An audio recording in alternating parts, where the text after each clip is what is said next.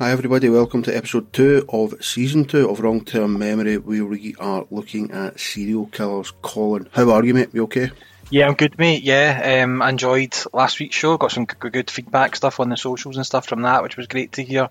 Uh, so buzzing to do this one as well because uh, this guy's a very interesting character to say the least. How how's things with you? Yeah, not bad, mate. Not bad. Like sitting topless as always. You know, still still roasting It's just upstairs. what you do. it's just part of your podcast get up. It's microphone, notes, top off. That's how you do it. That is it. It's Gary Ridgway we're talking about today, mate. The Green River Killer, another Premier League serial killer, basically. Yeah. Yeah, absolutely. Um, a, a massive list of confirmed victims and a just almost a list almost as big of potential victims as well that we just don't know about with this guy. Um, but a, quite an interesting story. Uh, ticks a lot of boxes at the start, but he's also quite weird, I think, in his motives and stuff like that. A very, very interesting individual. And he's still alive, Jack. He's not dead. He's still kicking about in a jail. Is he still in the jail? Is he? So he's Yeah, he's, Kicking about. Nobody's done him in. Nobody's battered him. That's a strange one because these guys have got like a target on their back, you would imagine, once they go to jail because they are so infamous, basically. It's like a badge of honour Yeah. if like another bad guy kills a fucking serial killer. You know, because that's what yeah, happened to but no, eh? he's still kicking about quite happy. Yeah, Yeah, but no, this one's still there. I, there was a bit of he was. We'll get to it at the end, I suppose. But there was a bit. He got put in maximum security isolation for a while, and there was some complaints made because it was costing the government so much. They put him in general population, and to date, he's survived. right, uh, because it happens quite a lot. I think they go into sort of solitary confinement for at least their first year, or that's what happened with Dahmer anyway, to keep him safe. And then as soon as he went into Gen Pop, it didn't take somebody long to leather his content. Every serial killer kind of is born and has a childhood, and there is a couple of boxes getting ticked pretty early on with young Gary, an overbearing mother who was pretty prudish as regards in regards to sex, basically, and a father who was not a positive role model, really, um, a bit of a a bit of a waster, and again, just sort of that triumphant of things that send alarm bells ringing as a as a youngster, young Gary. Yeah, and he, the one thing his father did do, his father wasn't a great role model, didn't give him many life lessons and all that sort of stuff. But the one thing the father sort of waxed lyrical about was his own hatred towards sex workers and how he saw them as subhuman. And I don't think young Gary learnt much from his father, but he did learn one thing, and um, we'll come on to it later, I am sure. Um, the other thing of note about his father as well, which I find quite interesting, Jack, was his father told him an, an an- anecdote when he was younger about working in a morgue and how a co-worker used to have sex with the dead bodies. Um, not quite the bedtime tale my father used to tell me, Jack. No, it's not quite fucking Humpty Dumpty, is it? Or like um, the Three Little Piggies or anything Tree. like that. Yeah. Yeah, it's um, fucking dead bodies, which is a little bit of a a curveball to tell your young child. His parents also argued quite a lot, and that made Gary quite an anxious child. So he pissed the bed tons, basically, and his mum had an interesting way of handling this. A bit bizarre. Yeah, she did. Um, so, I mean, he pissed the bed frequently, and his mother would basically march him to the bathroom and wash his balls and cock by hand afterwards, um, even into his teenage years. Um, he later found this quite sexual, but it also angered him at the same time, and he would daydream about killing his mother, um, but obviously not until his balls were cleaned. Yeah, he simultaneously hated his mother and found her sexually attractive, which is obviously fucking bizarre. His mother was very domineering, a major figure in young Gary's life. Like, he wouldn't, she wouldn't just basically wash his balls, but would take the piss out of him in front of his family and like show his brothers pissed stained sheets and go, ah, ah, look look what your brother's done, he's pissed to bed again, even though he's a teenager. It's just bullying, and this obviously sort of set the tone for how he felt about women, basically, his whole his whole career, because it was basically just prostitutes that he focused on uh, with his murders, basically. Absolutely, and his mother yeah, used to sort of dress up as well, supposedly quite slutty, like and would like flash the fanny and stuff like that, and to her children. So she's obviously pretty fucked up. And again, this just um, made Gary fucked in the head. Let's be honest. Yeah, I think uh, I think that sort of upbringing would do that to you. Um, he was born in February 1949. Uh, they lived in a place called SeaTac, which is near Seattle. Uh, they moved there in 1960 when he was 11, and that was when he started, ready for the alarm bell, torturing animals. Um, started with birds, some mice, and even the family cat. Um, Jack, you've got pets. I don't pets, but that's kind of next level badness, isn't it? It's bad. These serial killers all tend to fucking fuck with animals and do stuff, but it seems worse if it's the family pet. The family cat's actually getting it from him. Yeah, because obviously had a name like Little Mittens or something, and he's been he's grown up with this cat, and he's torturing. He's also setting things in fire, which again is one of the sort of three things that you look out for in serial killers as youngsters, and it's animals, fire, and pissing the bed. Like he used to set things on fire and then just have a chug. Like he used to wank at fire, man. Like fire's pretty hot, but not in that sense. You know, it's not something I want to tear the head off to. You know, just I suppose there was no X videos or anything back then, so you've got to sort of um, imagine things. But fire, I'll admit, like see when I was younger, like I occasionally set fire to a bin, like or threw matches in them and sort of ran away. I don't really know what happened to the bin, but uh, I wasn't pissing the bed or fucking animals up, so uh, that's why I never started killing people, I suppose. But Gary Ridgway, You did- you did. I was going to say like you, I was going to say that setting something on fire and then having a stand having a wank looking at it is is next level, uh, absolute next level. Pulling your banger while setting off a banger, it's just no way, man. Um, Gary admitted that he always wondered what it would be like to kill somebody, and we get to his first sort of weird story, and that's in the early 60s, mate, when he's round about 14. Yeah, this is weird. This is a. We don't want to say it's first victim because we, nobody knows, even him. Um, but this is in the early 60s. He was around 14 years of age, and he claims that he might have killed a boy when out swimming in a, in a lake. Um, he claims that he locked his legs around the boy and drowned him.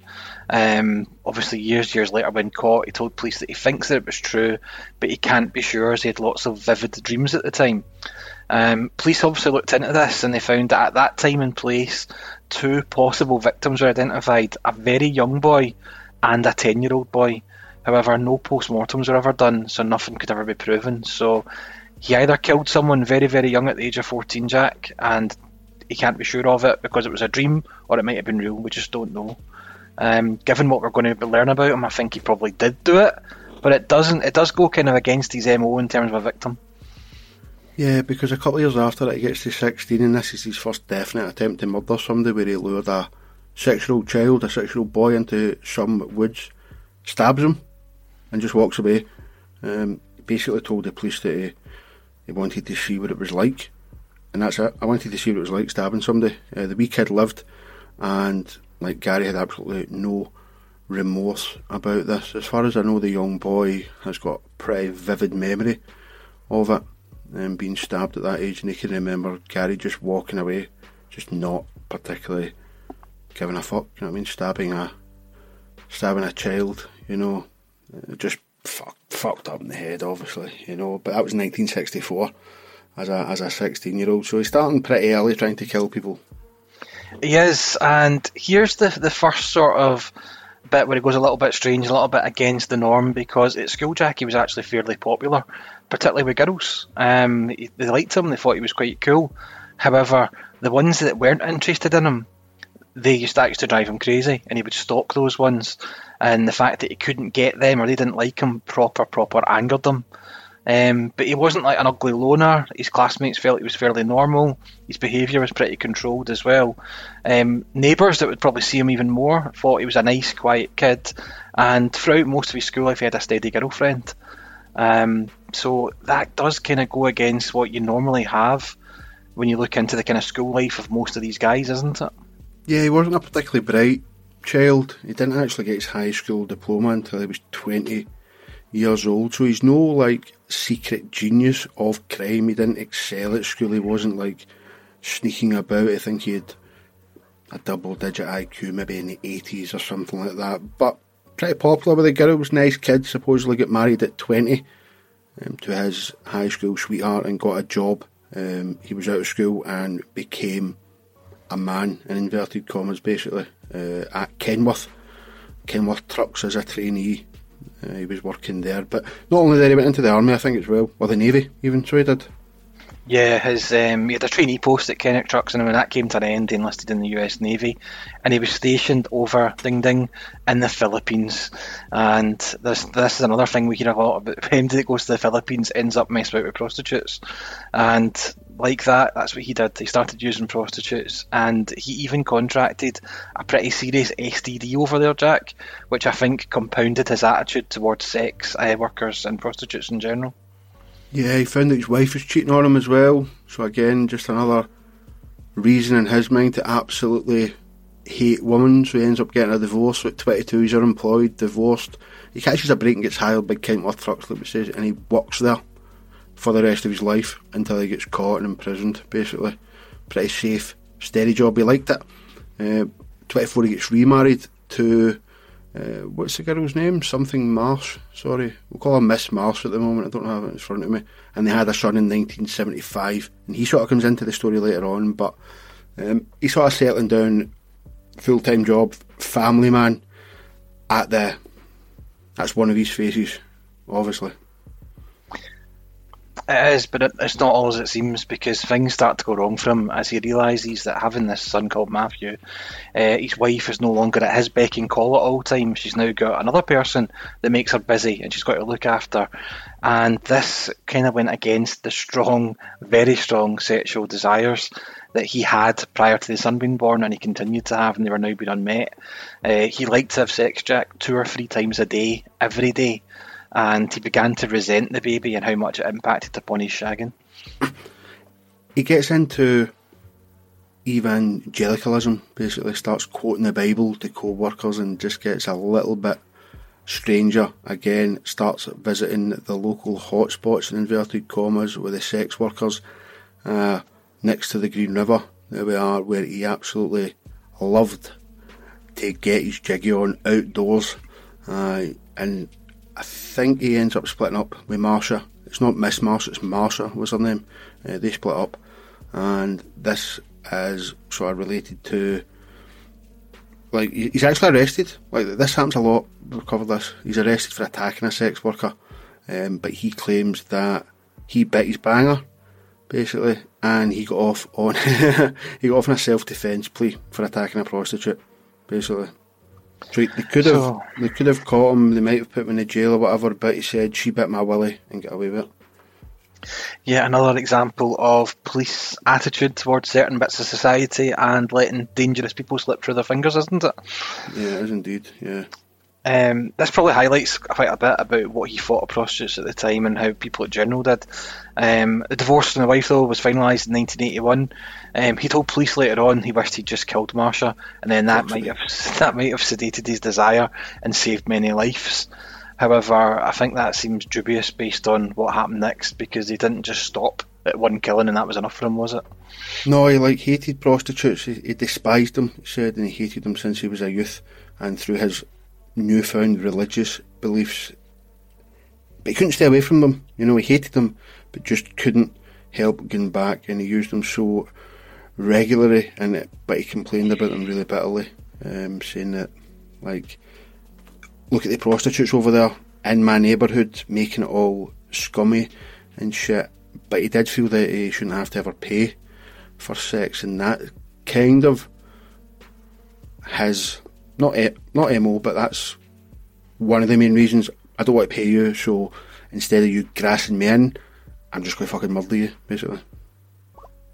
Yeah, I mean, when questioned by police about his motivations and stuff like that, it was wildly speculated that he just killed them because he didn't want to pay them. Uh, the other thing with it as well, though, Jack, was he didn't ever want to become known in the red light areas or the prostitute circles and stuff as just a regular John or seen as a guy that any of the prostitutes would get to know regularly.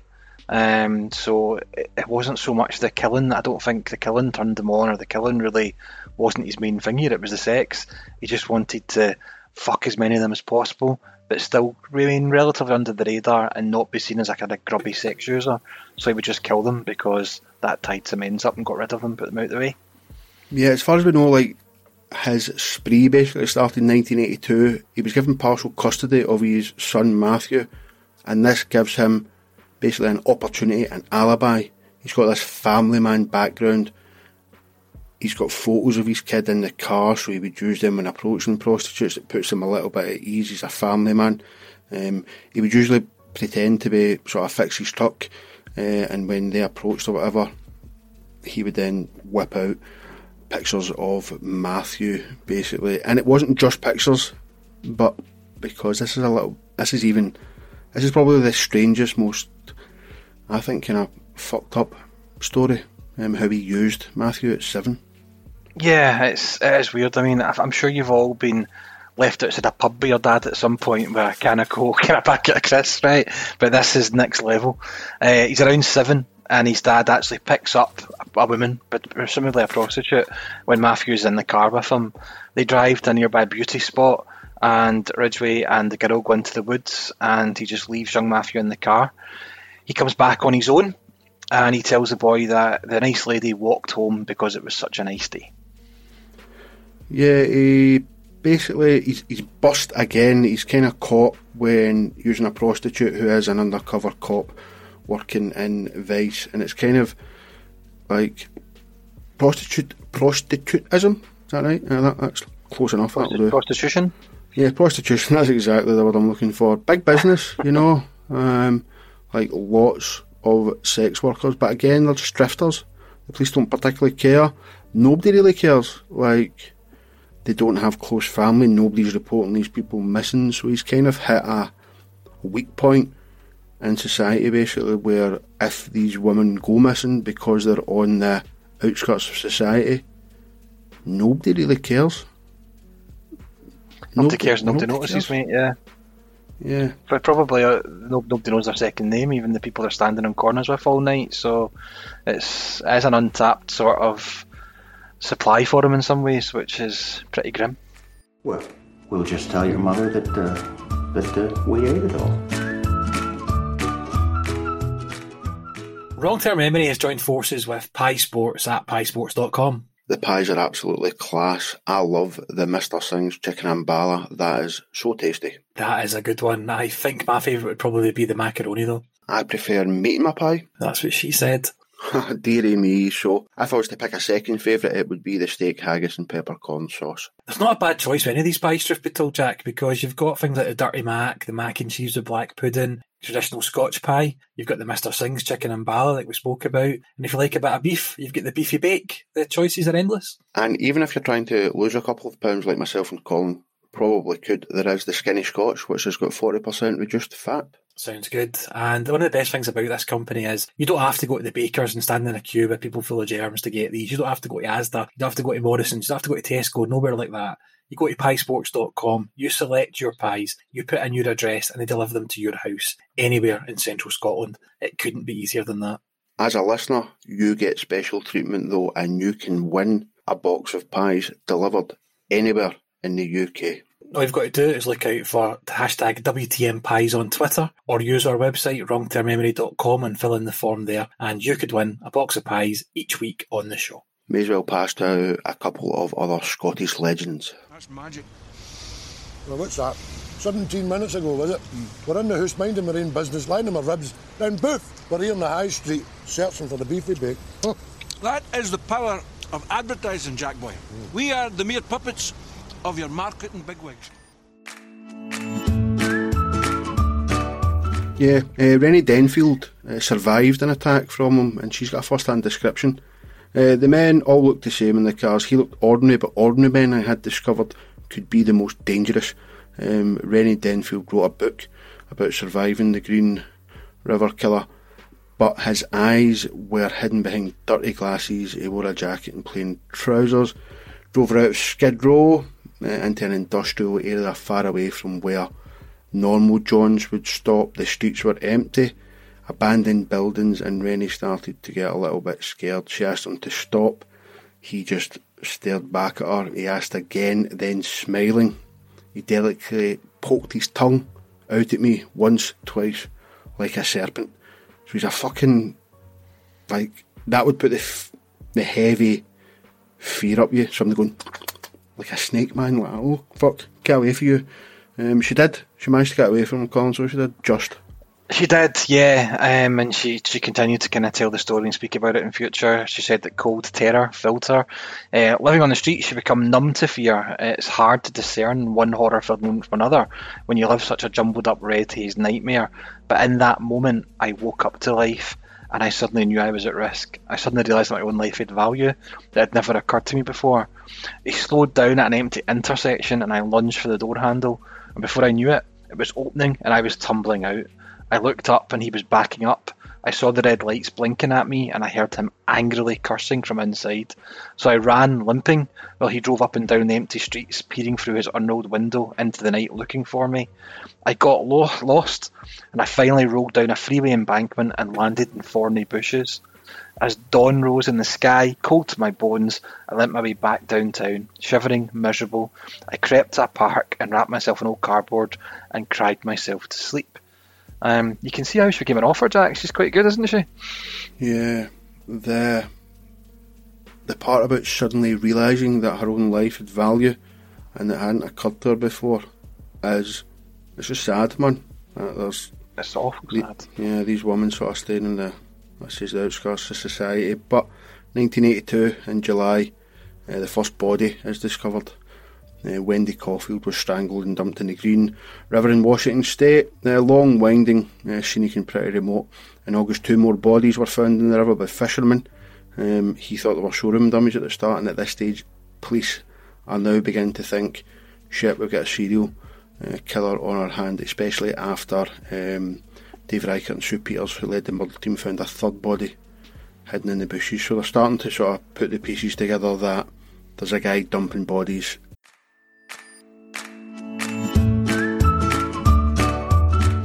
Hello, friends. Colin here. The looks, the charm, and the brains behind Wrong Term Memory.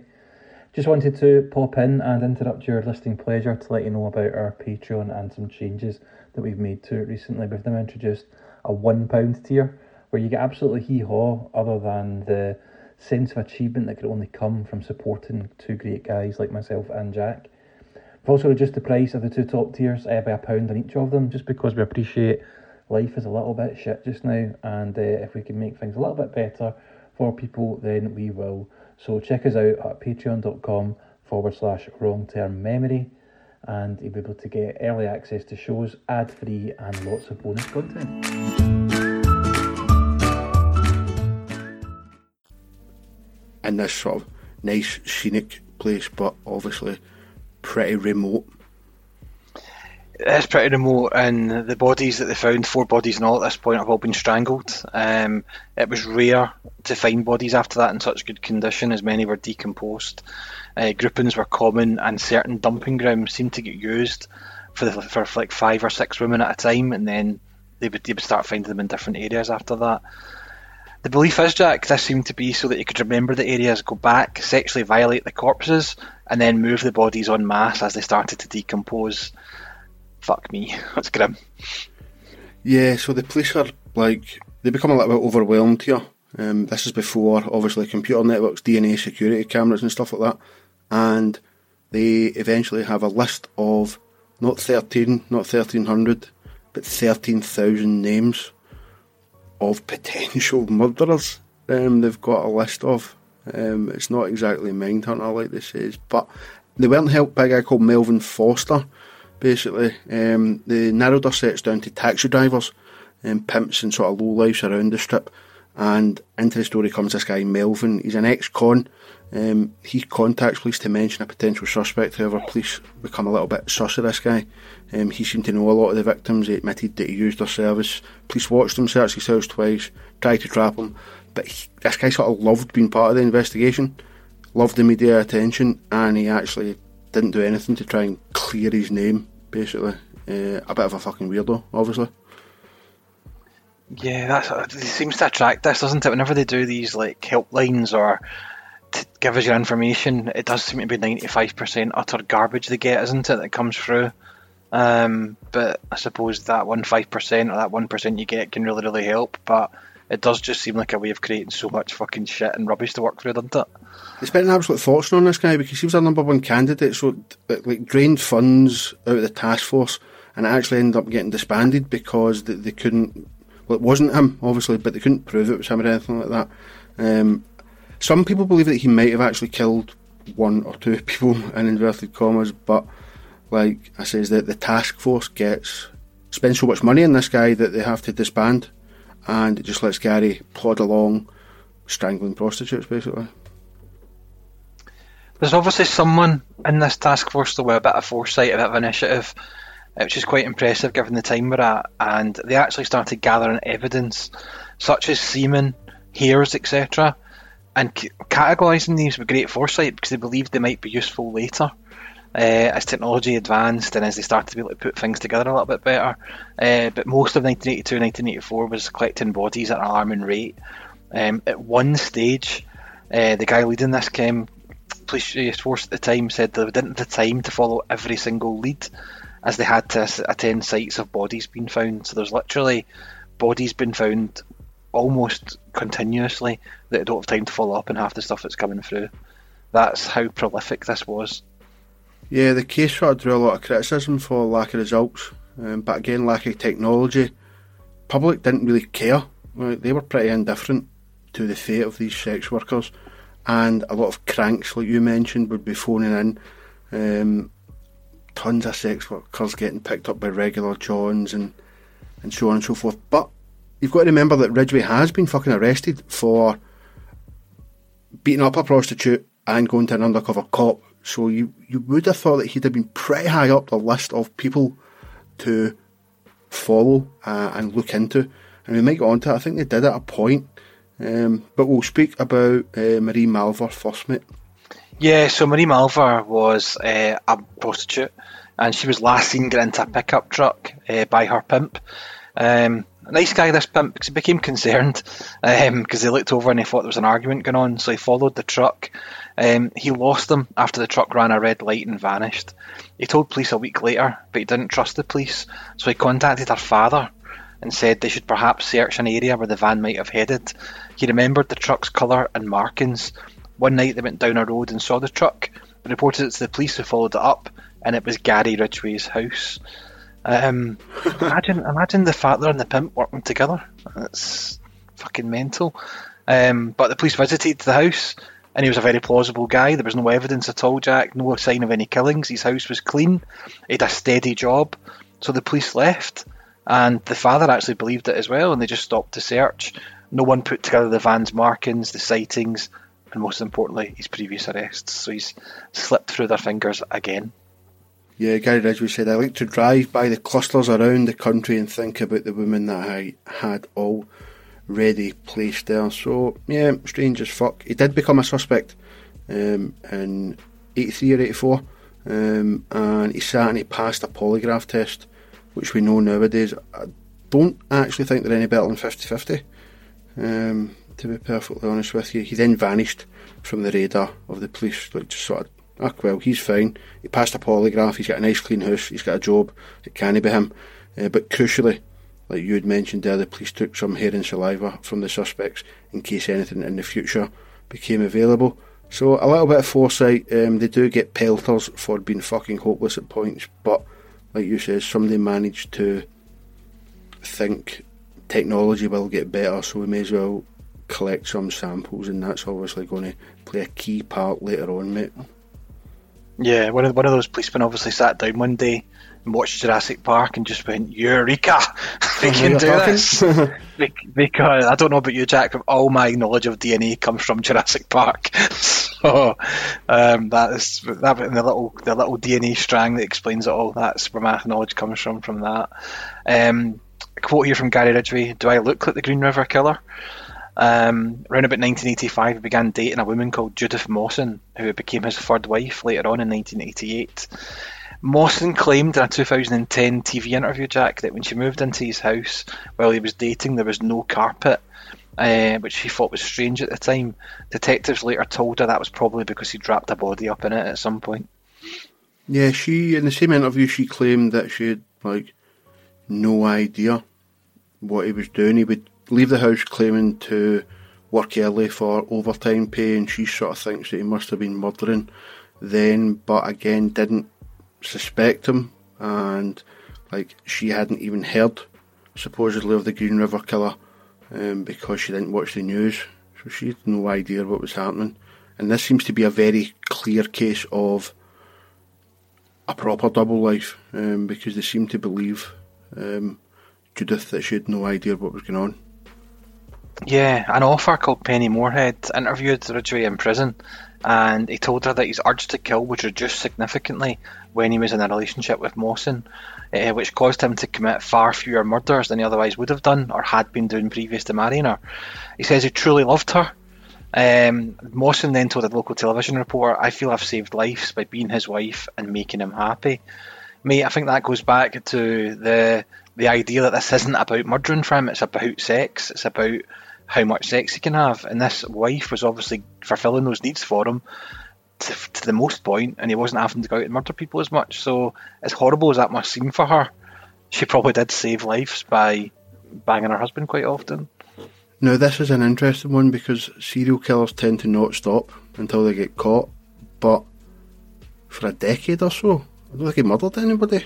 Um, after 1987, the Schwabs had got nowhere and the task force was wound down in 1991 and for a decade nothing happened and I think he only maybe killed only but he only maybe killed one person during this decade uh, family life seemed to shoot him but he does get arrested eventually he does eventually yeah but here's where it goes a little bit Hollywood, but it's actually true. Uh, to help with the investigation, the police brought in a consultant, Jack. Um, the consultant they brought in, Ted Bundy. Um, they went to visit him in a Florida prison, and Bundy gave them basically all his thoughts and all his ideas based on a serial killer's frame of mind is what he, what he was doing. He advised them that a disposal site was probably close to the killer's home, so the police created a triangle around that area, and that was when they identified that Ridgway's home was located within this red zone. Yeah, so we're in the 2000s now, you know, so we're, we're getting on in time, and it was a cold case by then, but because DNA had moved on a lot since 1987, they decided to basically take a wee look, and they immediately got a match taken from samples from um, a couple of the murders, and this is sort of this is where he gets arrested. Basically, they went to his work at Kenworth Trucks, where he had um, been for 30 years now, um, and arrested him. Basically, um, more charges: Wendy Coffield, Deborah Bonner.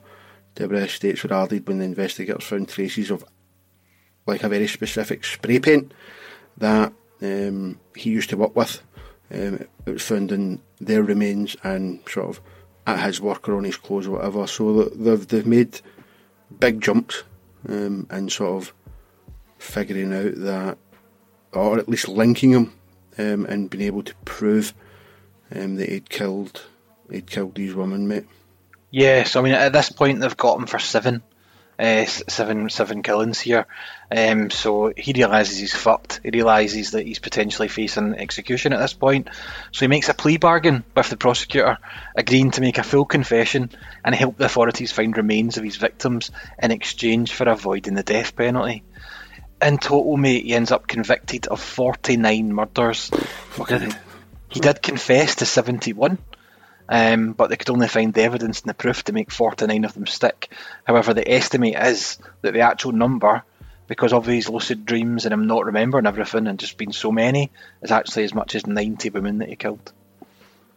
Yeah, like he crocodile tears, he, he breaks down um, as part of like when he's giving testimonies, he starts crying and shit like that. But he's taking police from dump site to dump site to dump site and he's directing them to bodies that they obviously had fucking no idea were there. And he's currently, uh, we were speaking about it earlier, still in jail in the Washington State Penitentiary. Penitentiary, sorry, and is 69 at the moment. Is that right? This might been, yeah, I'm not. It might not be right now, but he's still yeah. he's still there. Yeah. Why? Yes. Why did he do this, mate? Why? Any ideas? It's not as it's not as easy a question as it sometimes is with these guys. Um, police and psychologists who are much better at knowing this stuff than you and I found it hard to get much out of him um, in regards to his motivation because he just seemed driven to the sex and the raping part of it. The killing wasn't a desire. He didn't get off on it. He didn't enjoy it. He didn't keep trophies, Jack. He didn't mix up his ways of doing it or anything like that. He literally just killed them to, to get rid of them because they were evidence. They were a loose end. Um, keeping them alive just meant he might get caught as a rapist. So it very much seemed to be that it was the sex that drove him. That was what he needed. That was his.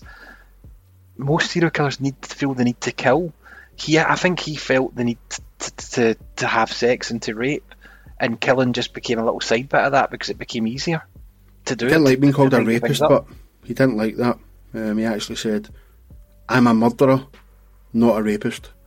He wasn't really, he didn't really like the whole rapist term, but he knew when he was doing this that police weren't too motivated, particularly. He knew that public opinion either didn't know about it or didn't particularly care. And he actually said, I killed so many women, I have a hard time keeping them straight in most cases when I killed these women. I didn't know their names. He read out in court most of the time I killed them was the first time I met them. I don't have a good memory of their faces. I wanted to kill as many women as I thought were prostitutes as I possibly could. Fucking hell. Yeah, it's, almost like he's he's trying to clean up the streets um, in his own warped fucking mental way. He wrote that he strangled many of the women, uh, mainly runaways and prostitutes, during sex, and that he left some bodies in clusters. And like we've kind of said before, he enjoyed driving past the sites afterwards and reminiscing about like the good times he'd had with them. Um, he would sometimes stop, he confirmed, and have sex with the bodies for two or three days after killing them. His basic cut-off time was when the flies came, Jack. Um, he, he knew that was when he had to then put them in the river because they were no use for anything at that point. Choking is what I did, and I was pretty good at it, he wrote in his statement. Um, and like you said, that was the same statement where he said he killed so many women, he had a hard time keeping them straight. Yeah. Picked prostitutes as victims because I hate prostitutes. Don't want to pay them for sex. Um, they were easy to pick off without being noticed. Um, I knew they would not be reported missing right away and might never get reported missing. So, yeah, 49 confirmed victims, mate, up to 90 perhaps.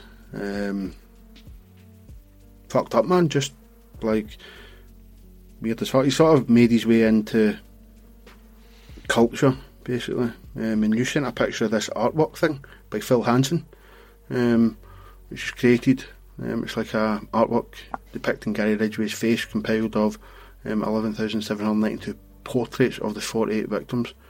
It's a pretty good piece of artwork. Um, I don't want it on my wall, but I don't, I don't want it on my wall. It is a pretty snazzy piece of artwork, but yeah. the the one that gets me looking at this Jack as well is that we, we've we've got a list here obviously of all the people he killed. Now it's, it'd be a very boring podcast to just sit and read that out, but just to give an idea, I'm just going to say some of the dates here, just just to start. Um, people that were reported missing in Ju- July 82, one, two, three people in July 82, four in August 82, three in September 82, three in October 82, and three in December 82. That's 16 people between July and December of one year, mate, that he's eventually found to have murdered. That's the kind of numbers and the kind of spree we're talking about here. This was mental and rapid killing, regular killing. 25 and 83 by the looks it. Uh, only 2 and 84. Takes a wee break. 86, 87, 90, 98. So yeah, um, just for those two years specifically, 82, 83, it seems like he murdered 41 of his 49 confirmed victims. Uh, like we said at the start, a Premier League serial killer, um, one of the highest. I think he's he might be the highest American um, serial killer numbers wise. Um, I know some of the Colombians are pretty good at um, getting their numbers up pretty high, but I think Gary Ridgway might be the highest American guy. Um, so, yeah, interesting uh, as always. We, we spoke about this before, um, just because they're so far away from just normality, and that's why we find them so interesting, mate. Yeah, absolutely. Um, it's it's just it, it's so I find it so interesting and I find it just so bizarre that I do end up going down rabbit holes reading about these people, mate, because I just can't understand it. I can't get my head around it. It's just such a, a weird mental thing that it's hard to understand at times that another human being can do what these guys do and morbid curiosity takes over and you end up reading it and getting getting spewed in by it. So I hope you've enjoyed it and I hope you've um, I hope it's not been too gross in terms of the descriptions and stuff like that, but it is interesting stuff in my opinion. Yeah, we'll wrap it up there, mate. I suppose if you enjoy what we're doing, leave a five star review. You can buy us a coffee, buy me a coffee forward slash wrong term memory. Visit the website for show notes, there's full show notes there. Uh, yeah, we'll be back next week with another serial killer.